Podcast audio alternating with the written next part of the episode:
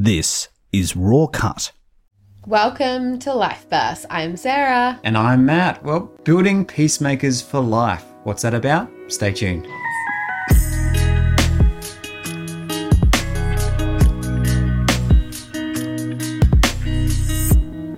Yes, welcome to Life Bursts with Matt and Sarah. And today we are talking to the ultimate peacemaker. Yeah. Yep, Angela. Thank you for coming in and joining us on today's show. Thanks for having me. I think the ultimate peacemaker is Jesus, but anyway. Okay. Well, we'll get to that later. But before we get to the peacemaking, really important part of life and relationships, where did life start out for you, Ange? Yeah, I grew up in Morphett Vale with mum and dad, and I'm the eldest of two, so my brother's 5 years younger than me. I grew up in Adelaide, pretty much born and bred here, and all of my friends and family were here, and that didn't really shift until my, mid-20s. Childhood was, I went to a public primary school and a public high school. Nothing wrong with that? Was that okay? Or I guess it had its challenges, and partly that was due to for health reasons. I was diagnosed with juvenile rheumatoid or juvenile idiopathic arthritis when I was 3.5. I know it took my parents a long journey to get the diagnosis. Mum and dad had seen pretty much from birth that there were some extra issues for me. But every time they went to the doctor was like, you're just a hypochondriac, like there's nothing wrong with her. The whole first-time mum thing, like you're just overprotective and overworried.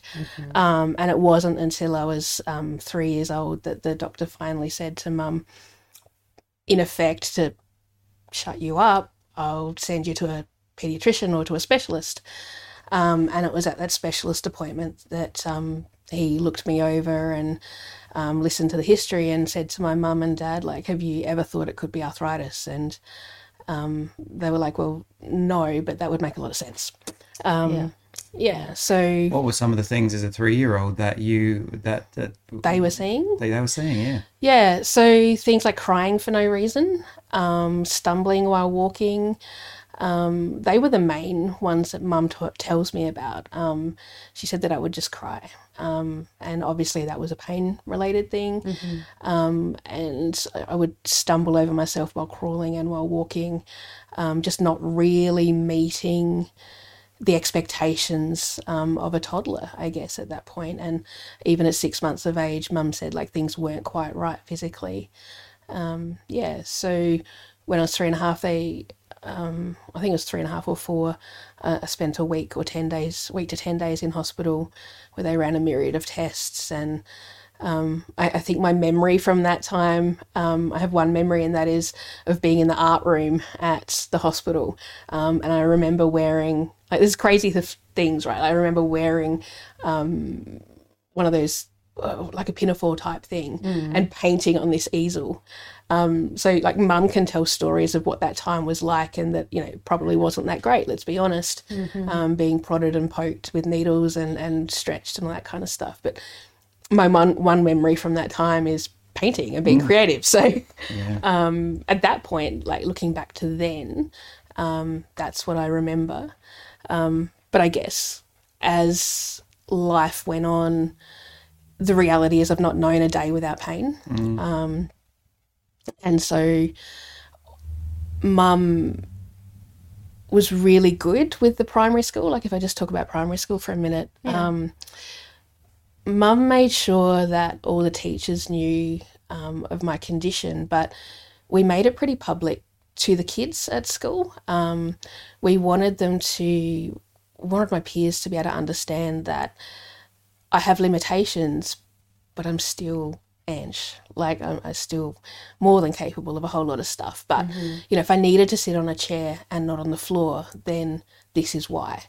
And I think I'm going to jump a little bit, but I'm a chaplain now. And so watching kids grow, and kids are curious, and I think it's really important to be able to share with them what's going on because they're not judgmental, like they actually just have a curious mind and want to learn.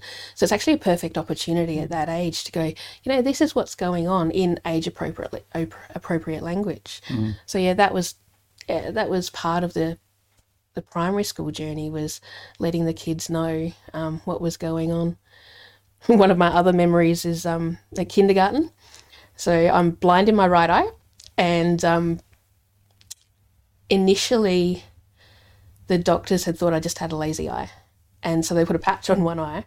And Mum tells this story that she would put the patch on me at kindy, and I would just sit on the ground and basically just do nothing. Just cross your arms and sit on the ground and do nothing. Yeah, because I couldn't see. Like they were effectively blinding me for that period of time. And yeah, so the whole arthritis thing and the blind and the eye thing. You know, in the early 80s, these things weren't really picked up on very quickly, and the medication that was available, they took a very conservative approach for me. I was going to ask, what type of medications were you on?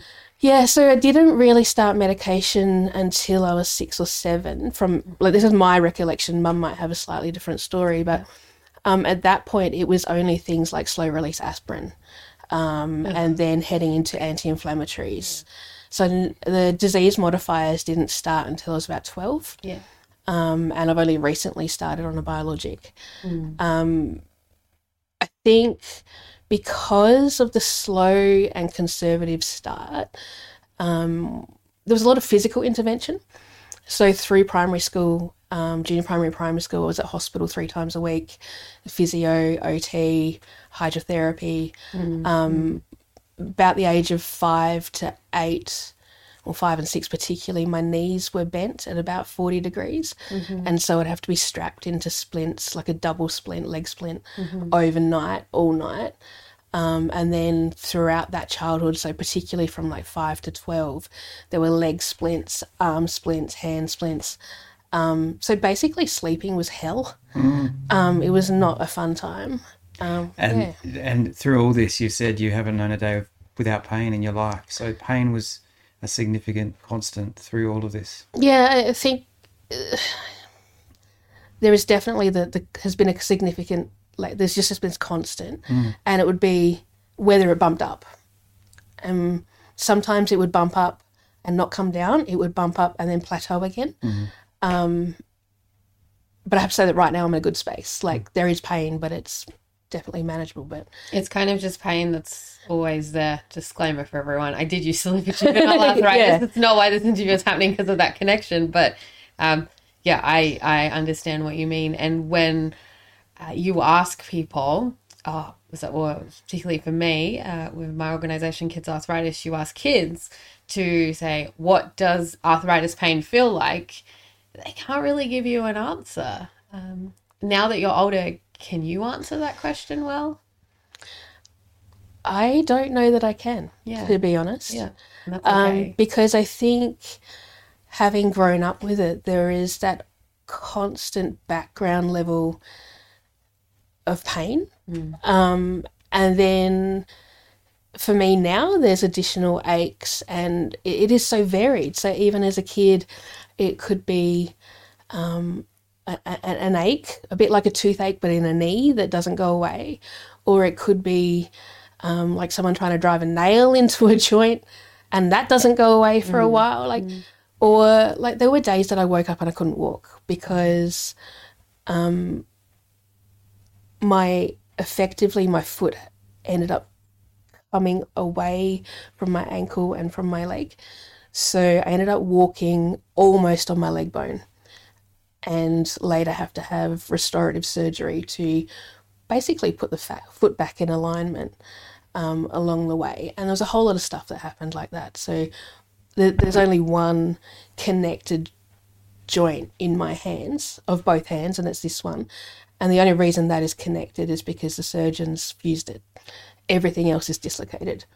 And that's effectively what happened with my feet as well. They dislocated along the way. So, but I guess for a kid, I just didn't know whether from one day to next, whether I'd be able to walk the next day or how long it would take me to get going. But that was normal. That's right. And what you went through and are going through is really common, and, yeah. and you're not the only one. And I want to express that to anybody who is watching, you know, if you are really sort of touching with anything that we're being shared today, just know that, you aren't the only one there. So we're going to continue this story straight after this here on Life Bursts with Matt and Sarah. If you like what you're hearing, please write a review of this podcast on your podcasting app, or you can share this on social media. This is Life Bursts with Sarah and Matt. We're chatting to Angela, talking about growing up yourself with arthritis, or which is now known as juvenile arthritis.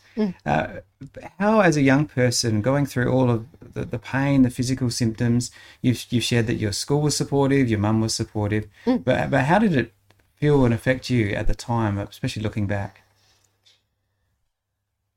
Yeah, I think when I reflect on it, there was a lot of normality to it, like as in life was just life, and I had friends, but in the hardest moments I didn't have anyone else to relate to.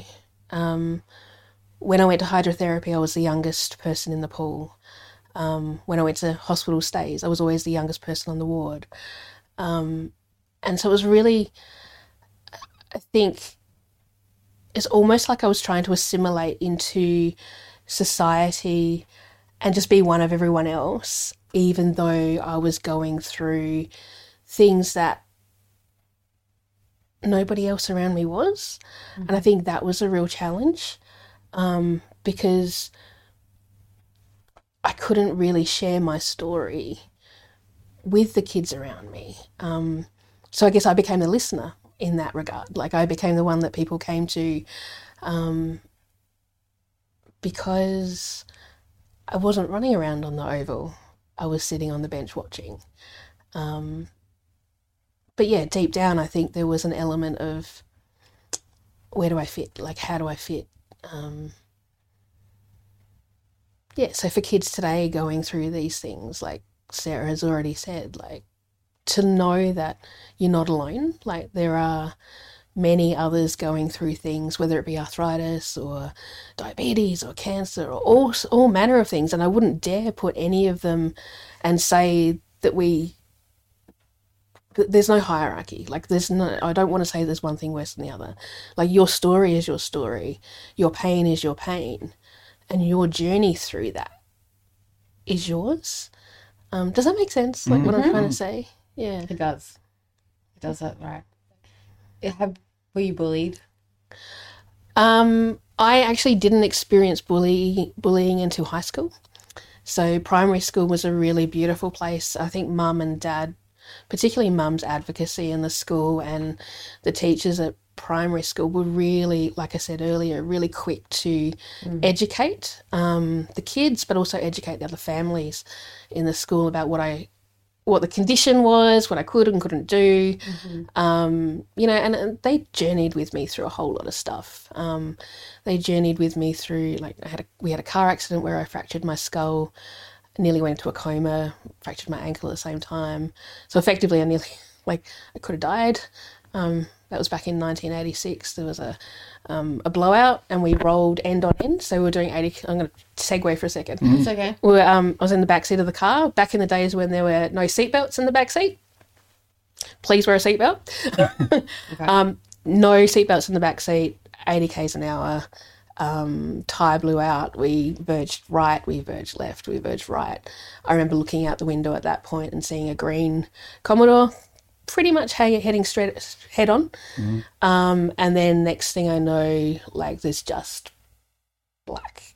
So the car had flipped end on end, 3 or 4 times, and had landed upside down, nose first, into the ground, like less than 10 meters from a bunch of trees. So from that, I recall Dad yelling at me to cover my eyes. And he smashed the window in and dragged me out. I couldn't stand. I'd fractured my ankle. And then from there got taken to the Kapunda Hospital. And then I blacked out pretty much until Flinders Medical Centre later that day, possibly even the next day. And yeah, I ended up with a fractured skull and fractured ankle, and Dad said that I nearly slipped into a coma, and the only way that they could get me out was by him yelling at me to wake up because the doctors and nurses couldn't rouse me. So big tangent, but wow. Primary school was a lot of support. Yeah. There was a lot of support. I think the question was originally about bullying. That's okay. We go on tangents all the time because it's your life story, and that obviously happened, and that's a huge thing to come out of. Yeah, but I guess like I share it because the support that was there through the primary school and the understanding of the kids around, because they were educated, I guess, on what was going on. That's right. That's right. I think the bullying didn't really just was a little bit in high school. I remember walking to the bus stop at the end of a school day. Now we had negotiated that I would leave school 10 minutes early to give me time to get to the bus stop, because if I'd left school when the bell went, I was going to miss the bus. I just couldn't walk quick enough.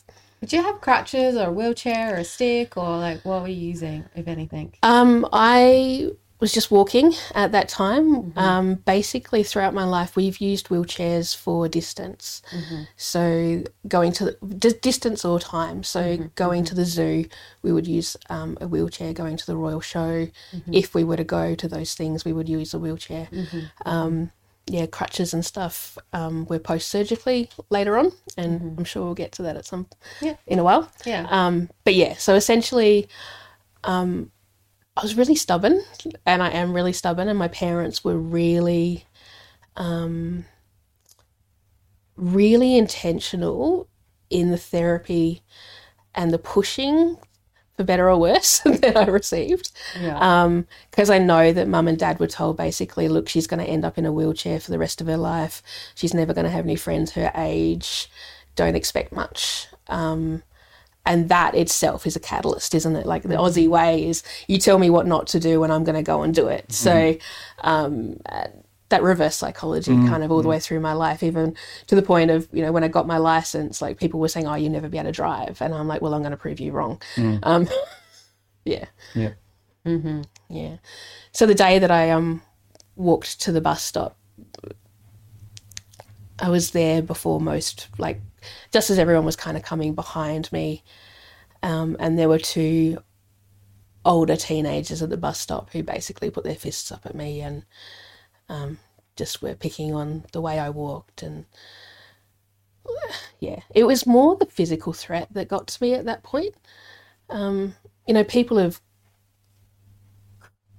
mimicked the way I walk, or, you know, kind of stared or whatever it might be. Like that's one thing, but to then actually go to that next level and have a physical threat, it was a bit below the belt, really. Unfortunately, there was one time that I responded badly. Like normally when people ask me, hey, what's the situation with your body, I'm quite open and sharing about what's happening there.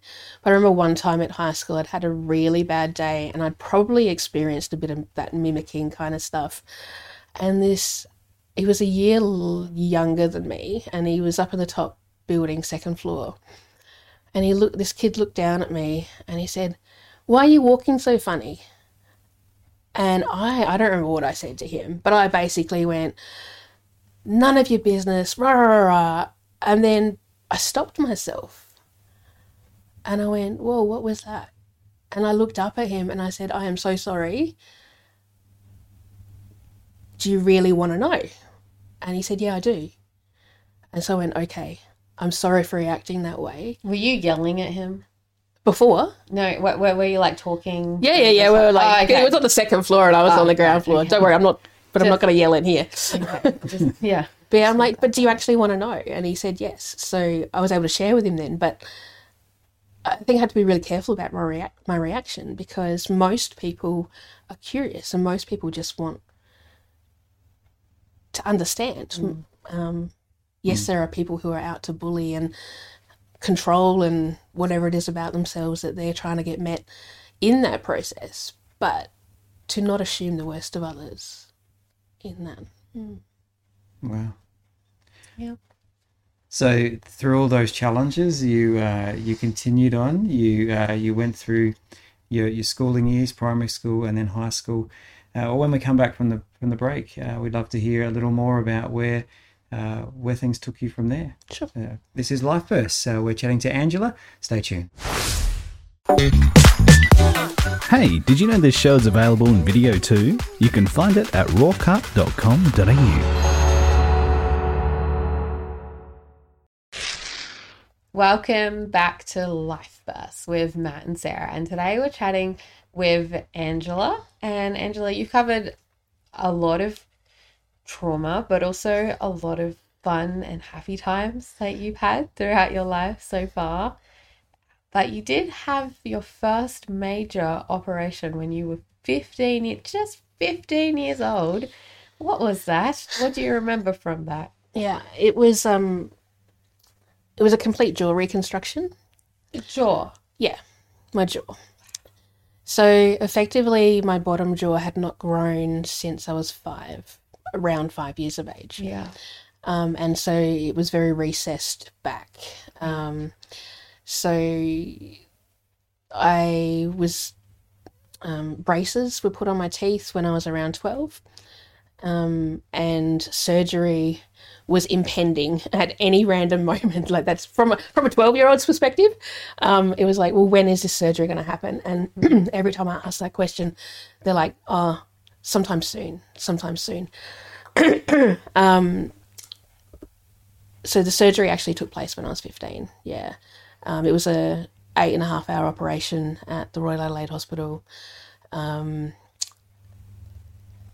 recovery was in a ward with people between the ages of 70 and 90 years old. I think I took the average age of the ward down from 88 down to like 30 something just by my presence.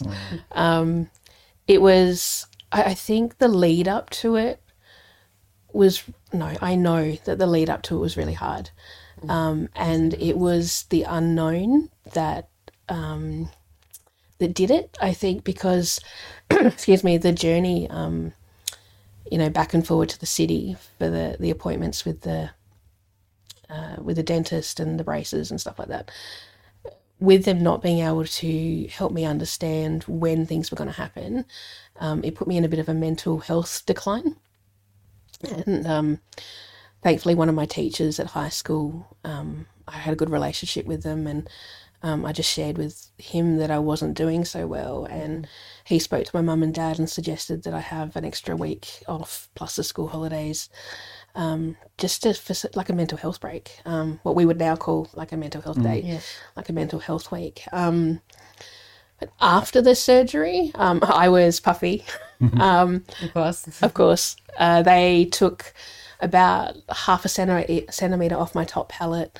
They pulled my bottom jaw down and out 2.5 centimetres. They put plates and screws all through here, and bone from my hip in these parts of the jaws and in my chin.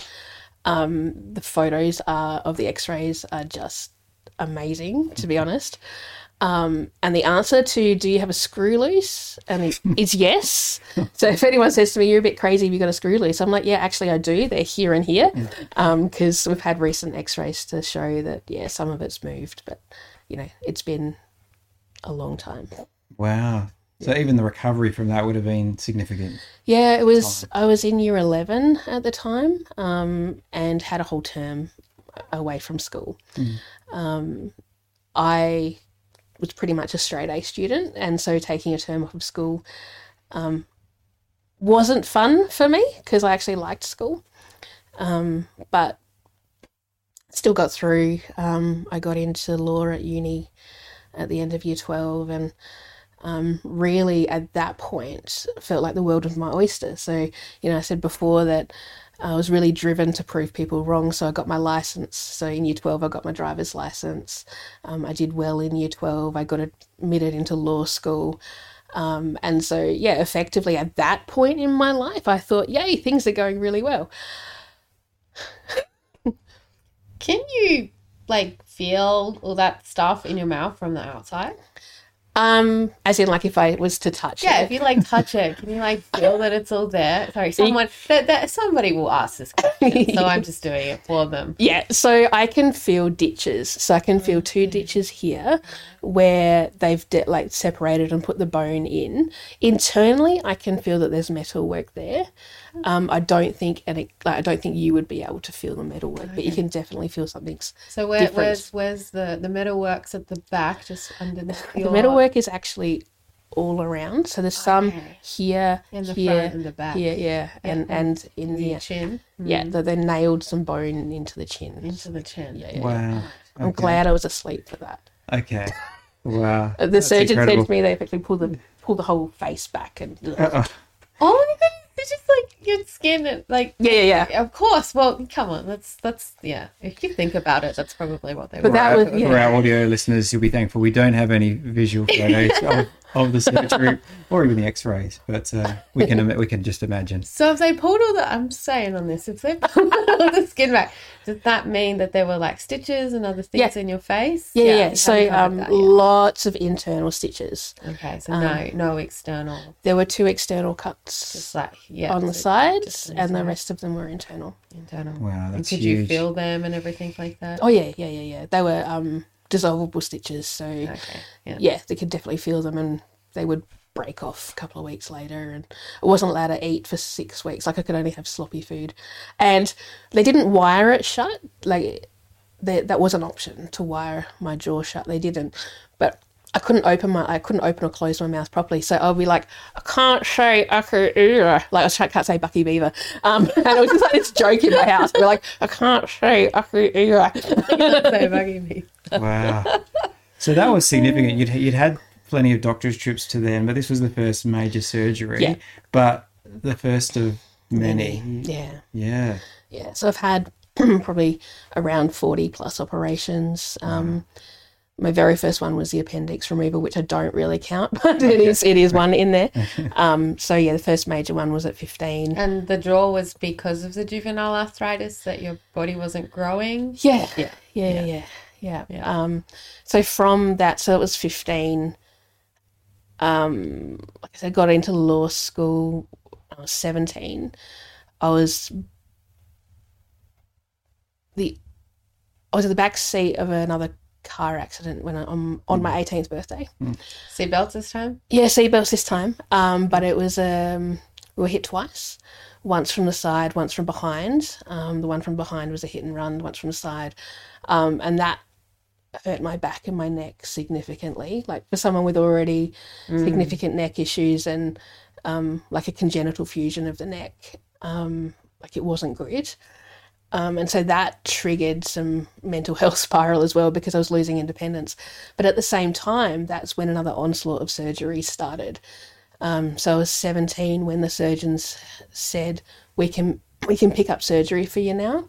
So just to give some context, as you're growing with arthritis, often they can't surgically intervene on a lot of things because your body is still growing, your bones are still growing, and so they have to manage the symptoms and try and reduce the damage that's being done to your body in that time. So when I was 17, they said to me, look, you're old enough, you've theoretically stopped growing, we can start the surgery. So from the age of 17 to 22, I had probably 15 hand operations, so on fingers. They fused both of my wrists. What does that mean, fuse? Fused. Yeah. So you can probably see it on camera, is that's the position that my wrist is stuck in. Okay, Matt, do some explaining here. Yes, so... Oh, you're on radio too. I can do that if you want. Okay, so, all right, that. So if I hold my hand and my arm out in a horizontal position in front of me, the wrist is in a neutral position. So the arm and the hand are all one line. I cannot bend at the wrist. There is no movement whatsoever at the wrist, because what little bone was left in the metacarpals have been fused, basically glued to the main bone, the radius of the arm, and that's the same on both wrists. So if they hadn't have done that, My hand had actually fallen off my arm. Okay. Well, so it had dislocated. So it was a matter of cradling the hand because it hurt so much, and it was becoming completely non-functional because it had dropped off my arm pretty much. So they were the hands and wrists, like fingers and wrists, multiple arthroscopies of the knees until they could do knee replacements. The knee replacements happened after I got married, so I actually had Dave's support through that. Jumping around a little bit, but I'm married with two boys, and we had to put off a knee replacement because I ended up pregnant with one of them.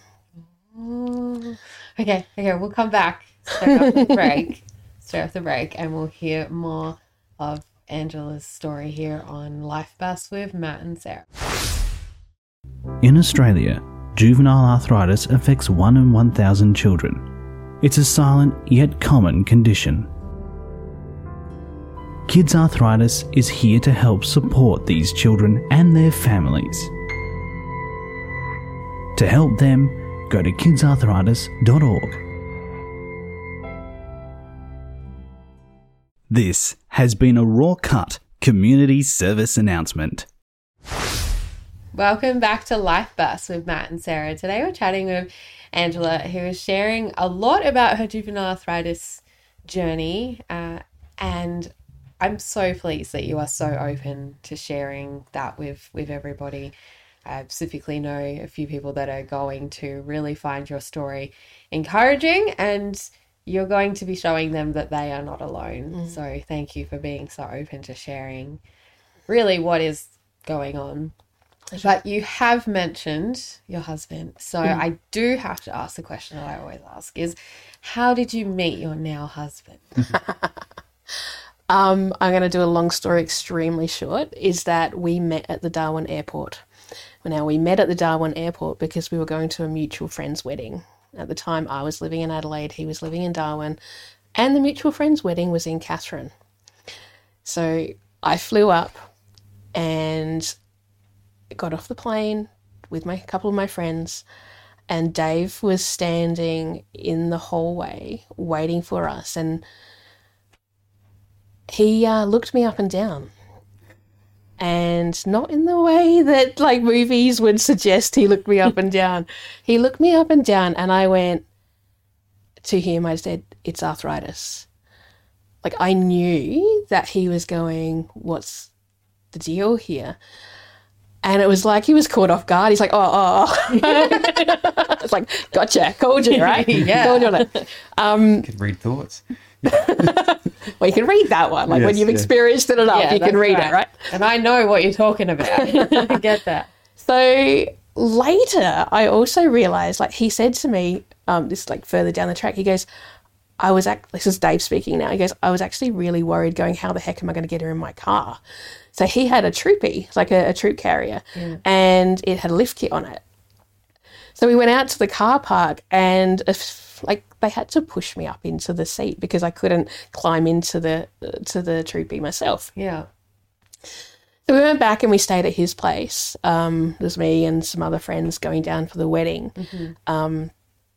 There is a whole other story to that for another day, around Cyclone Monica and why I was late. I wasn't supposed to be flying in that day. I was supposed to be there 5 days earlier. But the next morning when we went to get in the car to go to Katherine, Dave brought out a milk crate and put it by the door to help me get in the car. And so I say to people, he won me over with a milk crate. Because he was thinking ahead, going, how do I help this person get in my car?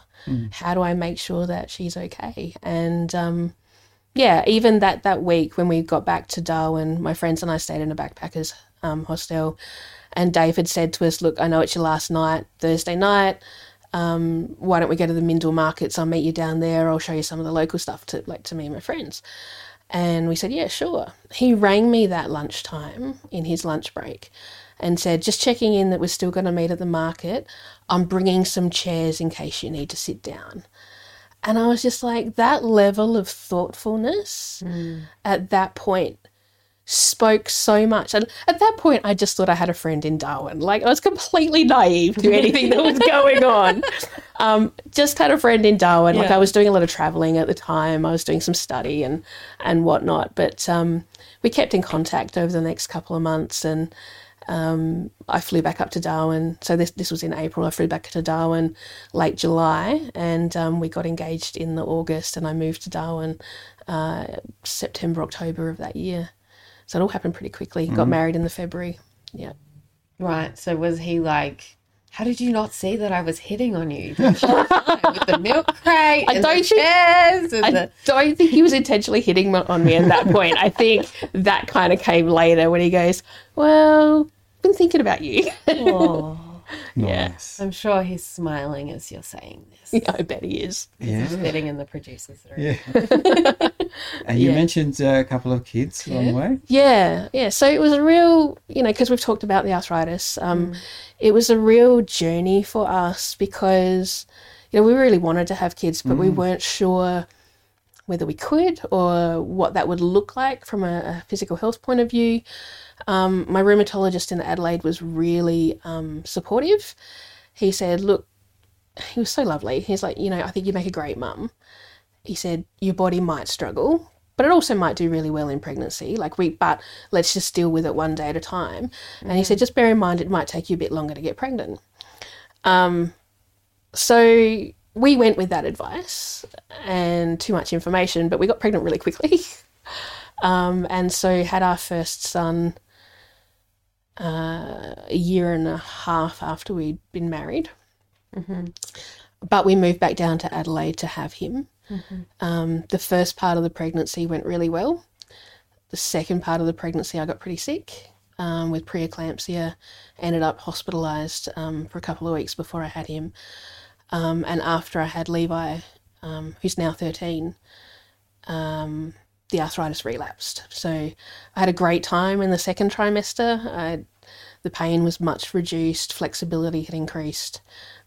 Those lovely hormones that, the pregnant body gets were great.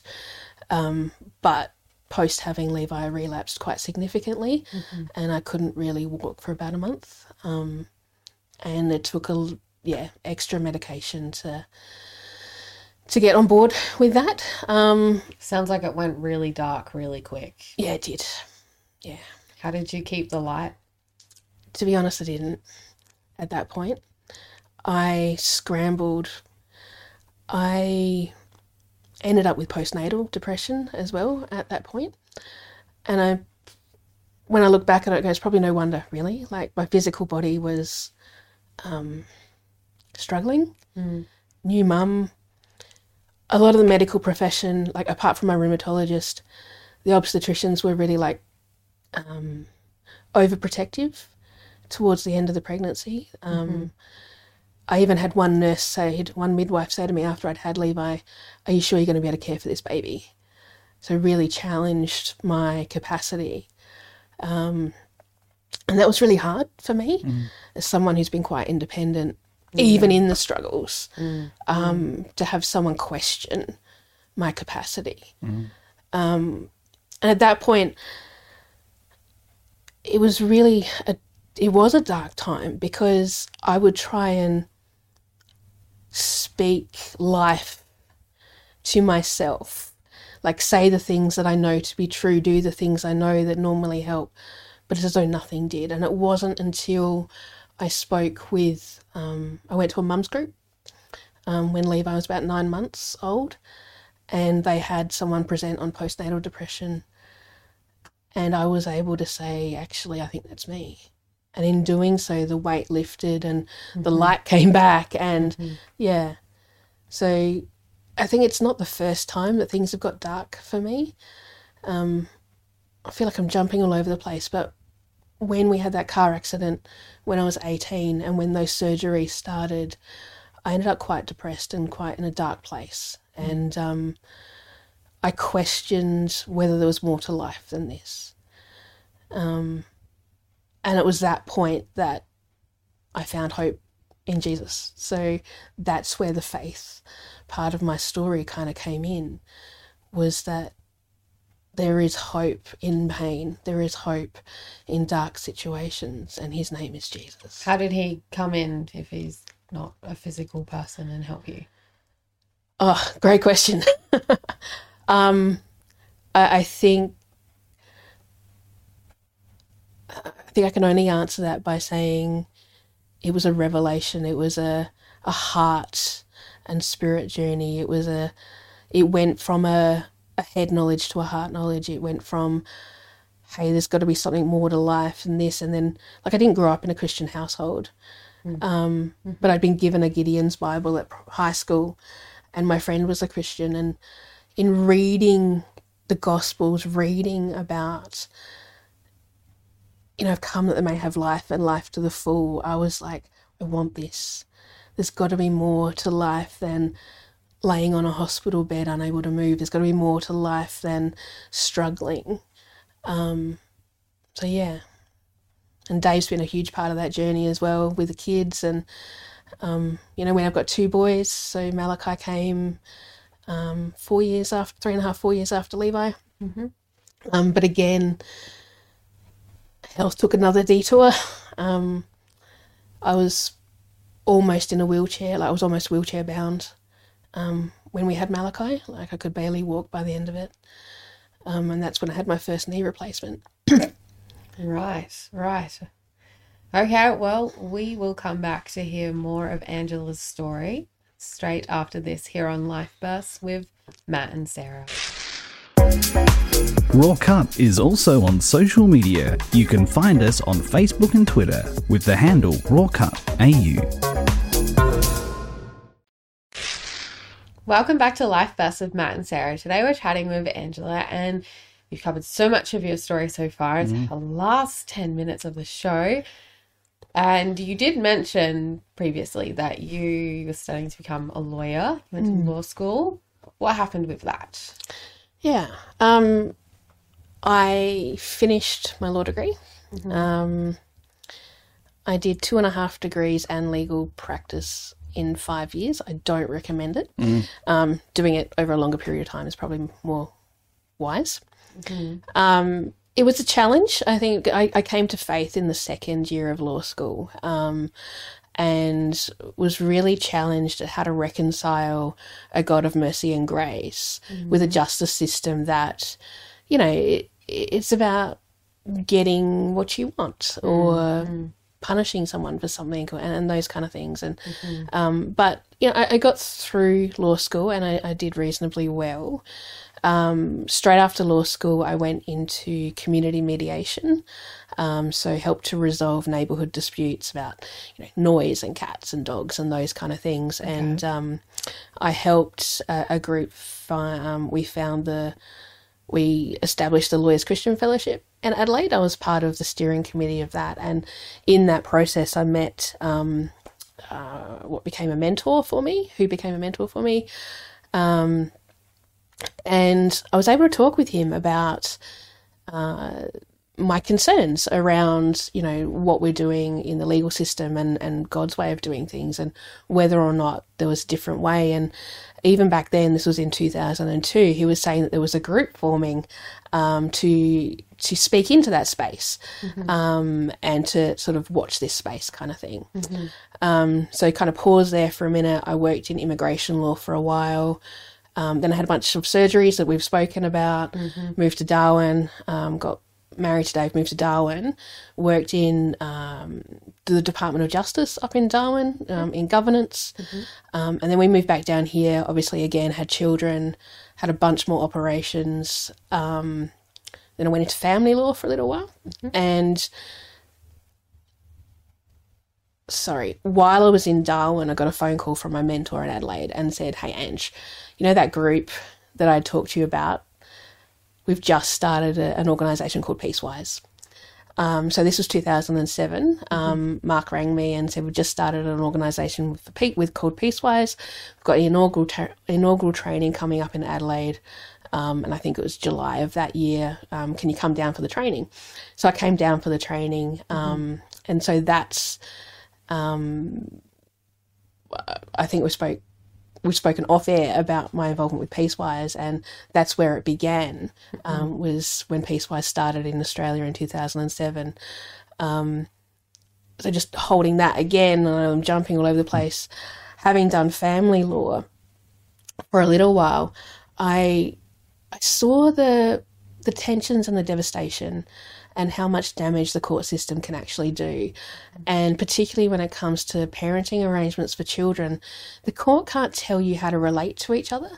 The court might be able to say, hey, you know, kids spend time with mum these days and spend time with dad these days, but it doesn't fix any of the relational issues. Mm-hmm. And so I moved into family mediation for a time, and then health declined again. I've never really had the physical capacity to work full-time, and lawyers generally need to work full-time and then some. So I'm not sure I was ever going to fit the bill in that regard. Mm-hmm. So doing quasi-legal stuff was the way to go. So I did, family mediation for a while. Then I broke my back. Then I had brain surgery, which I know is, we're not going to go into that now, but just effectively there's a whole lot of surgical interventions. They fused my head to my neck and a bunch of other stuff. Long story short, the way I'm using the law stuff now, if you will, is that I have become the state ministry coordinator, South Australian ministry coordinator for PeaceWise, which is not a legal thing, right? It's a biblical conflict resolution organisation. We seek to build peacemakers for life. We have training opportunities for children all the way through to adults. My role is to network with individuals and churches and basically to encourage people to be peacemakers and build cultures of peace.